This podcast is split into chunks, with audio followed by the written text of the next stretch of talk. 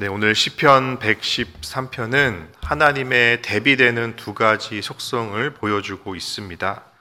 첫째는 하나님은 높으신 분이다라는 것이고 둘째는 그와 대비해서 하나님은 낮아지신 분이다라는 겁니다. 첫째로 하나님은 높으신 분이다. 우리 4절 말씀을 같이 읽겠습니다. 4절입니다. 여호와는 모든 나라보다 높으시며 그의 영광은 하늘보다 높으시도다. 아멘. 네, 여호와는 모든 나라보다 높으시며 그의 영광은 하늘보다 높으시도다.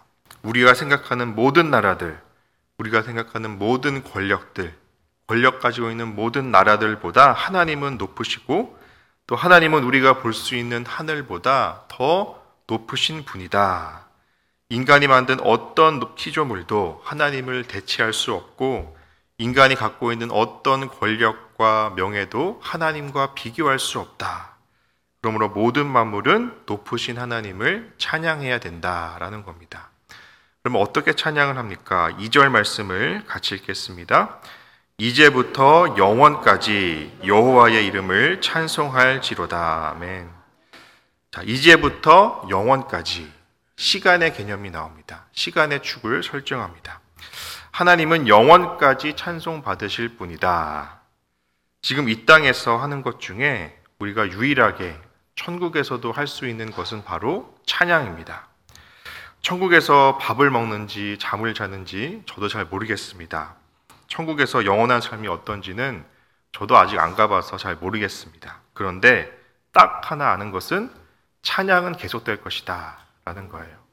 요한계시록 4장에 보면 하늘의 예배의 모습을 묘사하고 있습니다. 천국에서 어떻게 예배하는지 묘사하는 거예요. 지금 이 땅에서 우리가 하는 이 찬양이 영원까지, 천국에까지 이어진다는 겁니다. 이제부터 영원까지 여호와 이름을 찬송할지로다. 그리고 우리 3절 말씀을 같이 읽습니다. 해 돋는 데에서부터 해 지는 데까지 여호와의 이름이 찬양을 받으시리로다. 아멘.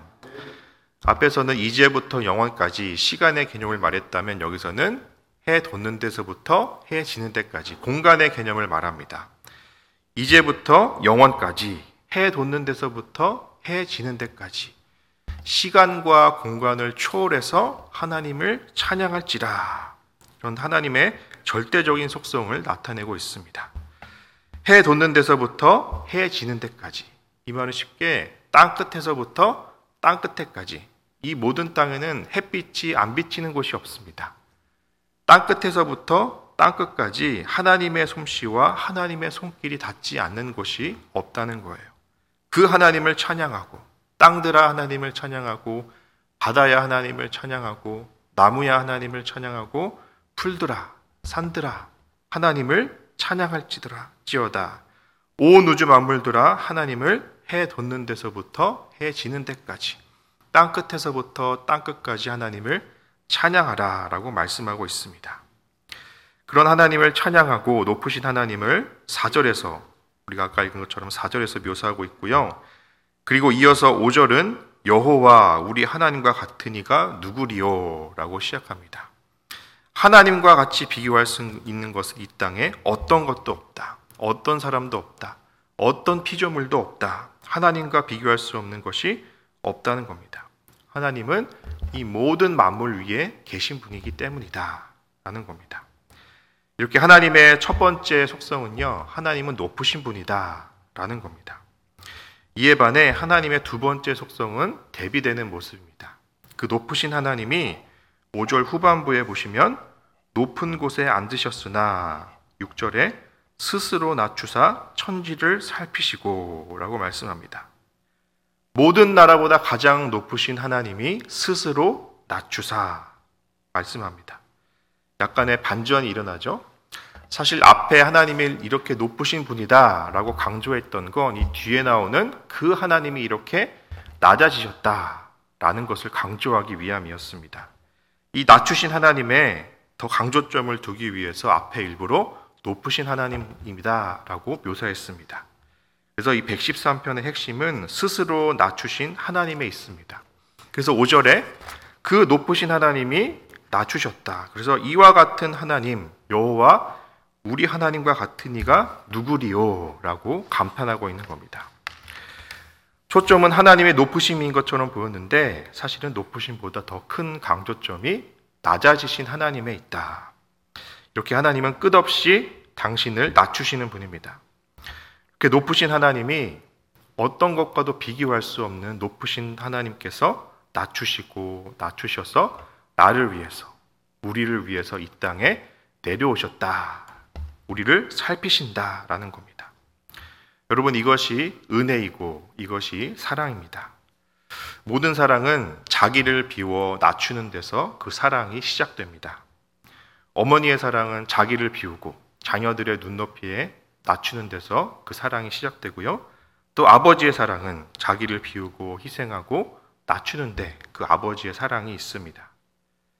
빌립보서 2장 6절에서 7절 말씀 보니까 그는 근본 하나님의 본체시나 하나님과 동등됨을 취할 것으로 여기지 아니하시고 오히려 자기를 비워 종의 형체를 가지사 사람들과 같이 되셨고라고 말씀합니다.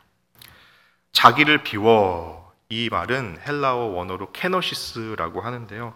성육신이라는 말이죠. 이것이 하나님의 신비입니다. 어떤 종교도 이 성육신 이론, 자기를 낮춘다, 성육신의 이론을 갖고 있지 않습니다. 그래서 아까 5절에 그렇게 말한 겁니다. 여호와 우리 하나님과 같은 이가 누구리요? 보통 세상의 통치자들, 지배자들은 어떻습니까? 억압적이죠. 자기의 뜻을 일방적으로 펼칩니다. 그런데 하나님의 통치는 어떻습니까? 우리 6절과 7절 말씀을 같이 읽겠습니다. 스스로 낮추사 천지를 살피시고 가난한 자를 먼지 더미에서 일으키시며 궁핍한 자를 거림 더미에서 들어 세워. 아멘. 가난한 자들은 먼지 더미 속에 들어가 있습니다. 그걸 먼지를 다 헤쳐서 그 먼지 속에 더러운 곳에 직접 들어가서 그 먼지를 다 헤치고 거기서 가난한 자를 일으키신다라는 거예요. 또 궁핍한 자를 어디에서요? 거름더미에서 썩어지고 부패하고 냄새 나는 그 거름더미를 들어가서 그 거름더미를 다 훑어서 거기에서 궁핍함자를 찾아서 직접 잡고 들어 세워 주신다는 겁니다. 여러분 이게 복음의 역사입니다. 우리도 죄에 빠져서 먼지더미 속에 더럽고 냄새나는 거름더미 속에 있던 자들이었습니다.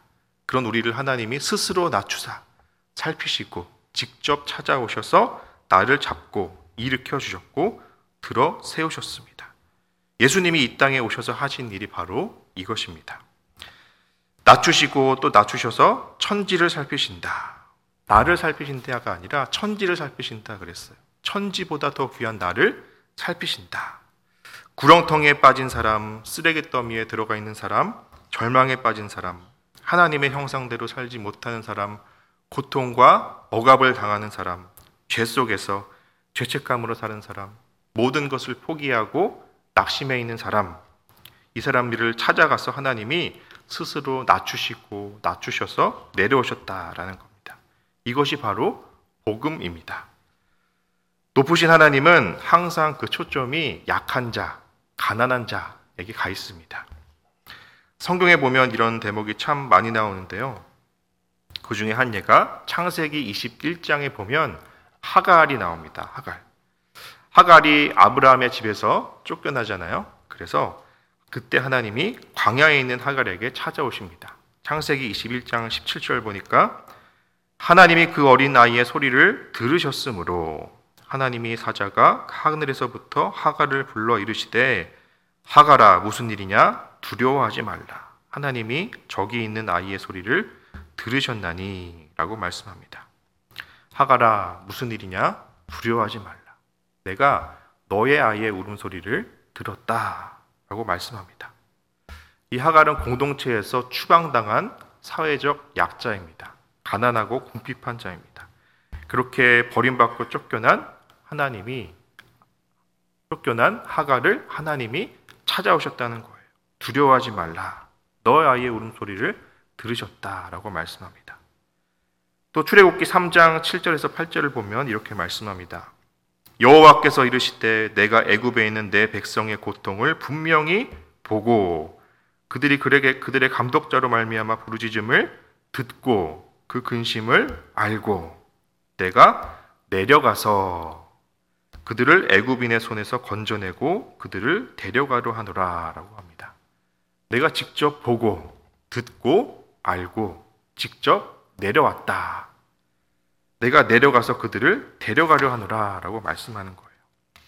하나님이 지금도 이 새벽에 나와 있는 나를 보고 계시고 듣고 계시고 알고 계시고 내가 직접 내려가서 나에게 오셔서 나를 건져내고 데려가겠다 말씀하시는 겁니다.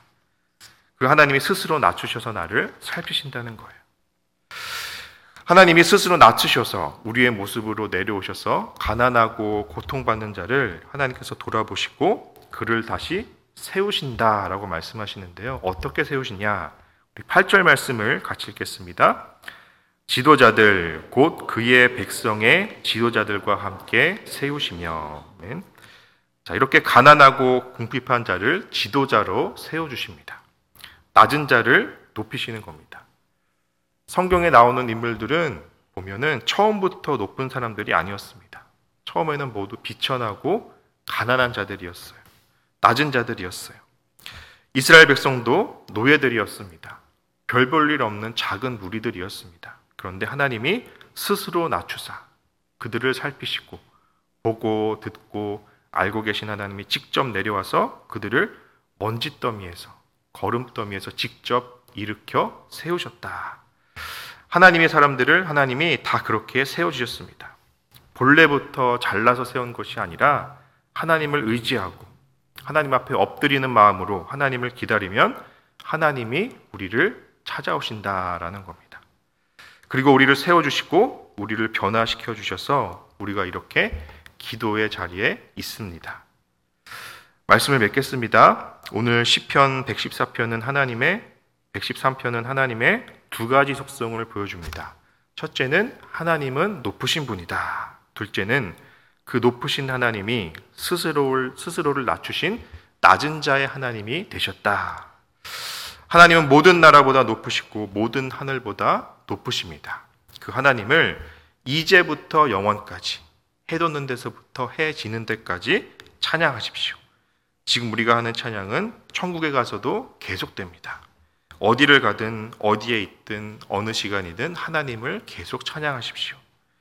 그 높으신 하나님이 스스로를 낮추사 천지를 살피십니다. 자기를 비워 종의 형체를 가지사 사람들과 같이 되셨습니다. 자기를 비워서 먼지더미에 있고 거름더미에 있고 절망 속에 있던 죄에 빠져 있던 나를 살피시고 찾아오셨습니다. 모든 하늘보다 높으신 분이 스스로를 낮추사 나에게 오셨습니다. 여호와 우리 하나님과 같은 이가 누가 있습니까? 이 새벽에 하나님 정말 하나님과 이가 누가 있겠습니까? 이 말씀대로 고백하며 기도하십시오. 하나님 지금도 연약한 나를 보고 계시고 듣고 계시고 알고 계시고 스스로 나에게 내려오신 하나님 감사합니다. 찾아오실 뿐만 아니라 나를 일으키시고 세우시고 지도자들과 함께 세우신 하나님 감사합니다. 감사하십시오.